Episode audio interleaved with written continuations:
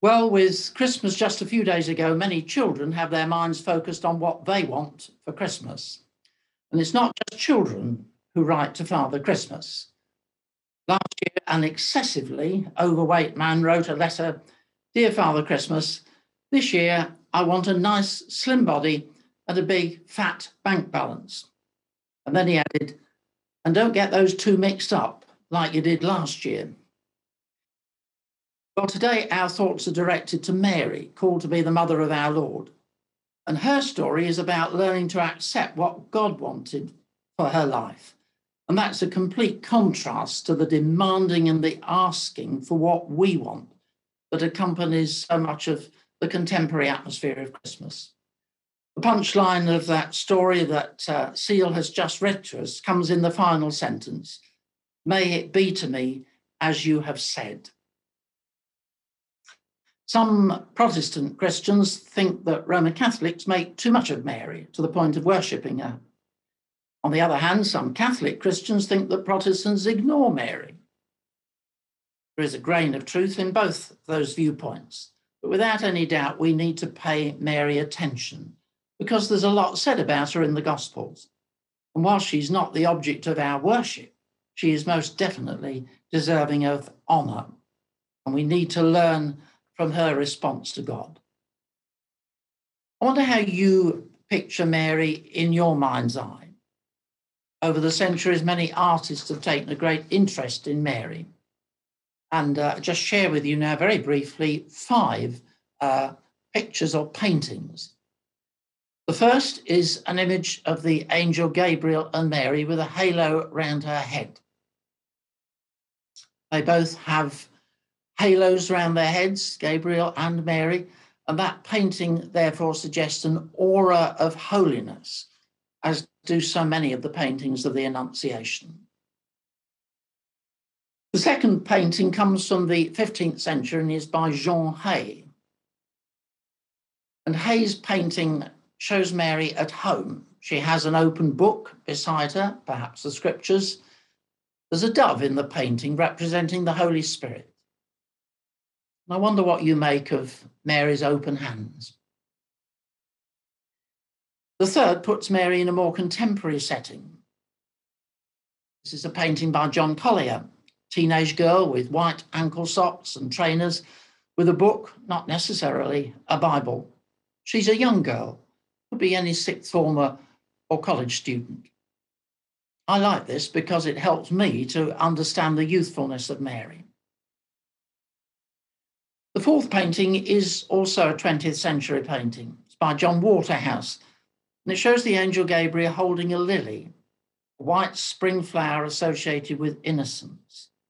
And this painting clearly shows the element of surprise on Mary's face. Final picture again is based in the home, and again, uh, the angel holds a lily.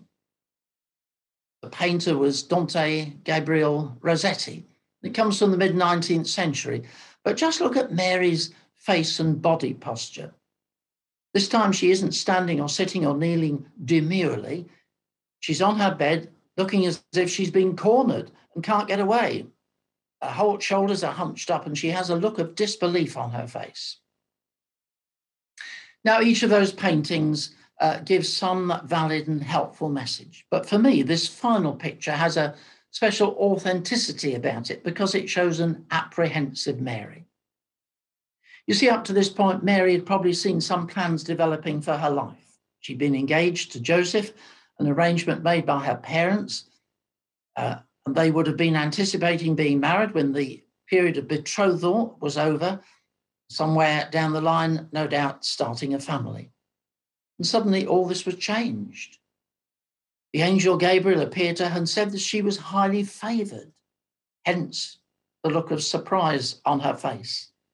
Then he announces that she's going to have a child. In this passage, Mary speaks twice. First time she asks the question, How can this be?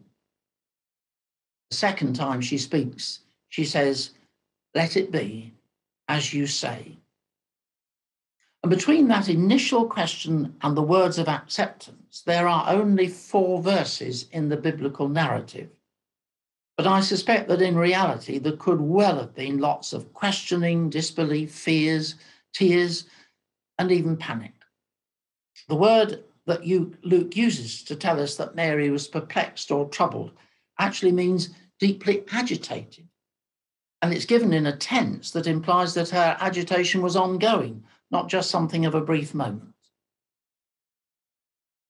Now we know that her acceptance of what God wanted for her life played an integral part in God's plan for the salvation of the world, giving birth to our Saviour and providing a home for him as he grew. And because we've read the gospel stories, we know how the mother of Jesus shaped, uh, being the mother of Jesus, shaped the rest of her life, and not always as she would have chosen, sometimes with great pain.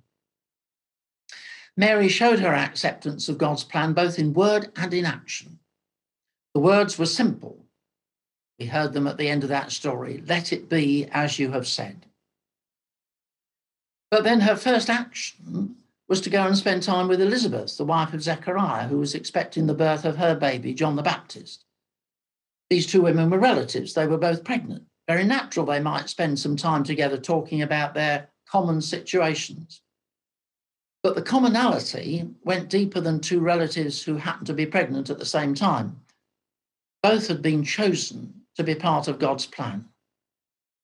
If only we'd been a fly on the wall and had been able to listen to their conversations. This was part of Mary's obedient answering of God's call. And the rest of her life was spent in prayerful obedience that sometimes involved very painful periods. She lived out those words of acceptance of God's call. So today is a time to honour Mary, who carried the Saviour of the world and played such a vital part in God's plan. Perhaps we should see it as a moment when we can pause and ask whether we are part of God's plan in the way that He intends. There is a saying if you want to make God laugh, tell Him your plans. Most of us have desires and ambitions, and many of them go a lot deeper than wanting Father Christmas to organise a slim body and a fat bank balance for us, or even wanting the end of this coronavirus period to be over, which I'm sure we all do. We all have our plans. If we're young, we have plans for our career. We're middle aged, we have plans for our families. We're older, we have plans for our retirement years. And in many ways, we set an agenda for our lives. So, what do we say and what do we do when our plans are upset and we need to replace them with God's plans? Our plans may have been good, but if they weren't God's plans, we're not giving Him the best. And our agenda may have been a sensible one, but if it wasn't God's agenda for our lives, then we're not giving Him the best. Now, I know none of us are going to have a, the centre stage part in God's drama that Mary had, so central to the world's salvation. However, if we become disciples of Jesus, then each of us has a part to play in God's plan. We need to be in a position where we can make a willing response to God, what God wants of us. Let it be as you have said. Two writers of Christian songs 250 years apart, express beautifully this idea of accepting God's plan for our lives. Charles Wesley, in one of his best known hymns, writes Behold, the servant of the Lord, I wait thy guiding eye to feel, to hear and keep thy every word, to prove and do thy perfect will. Joyful from my own works to cease, glad to fulfill all righteousness. And then he continues, My every good though weak design or rule, overrule, or change as seems thee meet. We may well have well thought out, good intention plans, but if they're got, not God's, then we need to be prepared to jettison them. And the same thought in different words is expressed by Robin Mark, Irish songwriter, still alive and in his 60s. All for Jesus all for Jesus, all I am and have and ever hope to be, all of my ambitions, hopes, and plans, I surrender these into your hands. the hundreds of years of biblical history are full of stories about people who have been willing to change their plans and agendas when confronted by God's call.